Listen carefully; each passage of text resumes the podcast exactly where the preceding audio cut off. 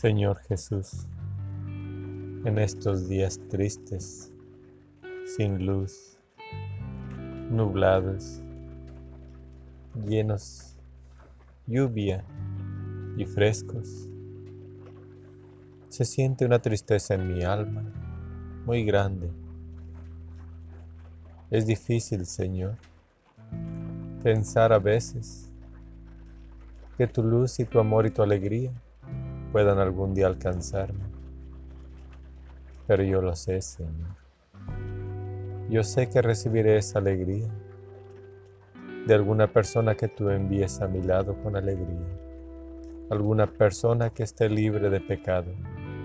Porque son las únicas personas, Señor, que contienen alegría en su corazón y pueden transmitir tu amor hacia sus semejantes.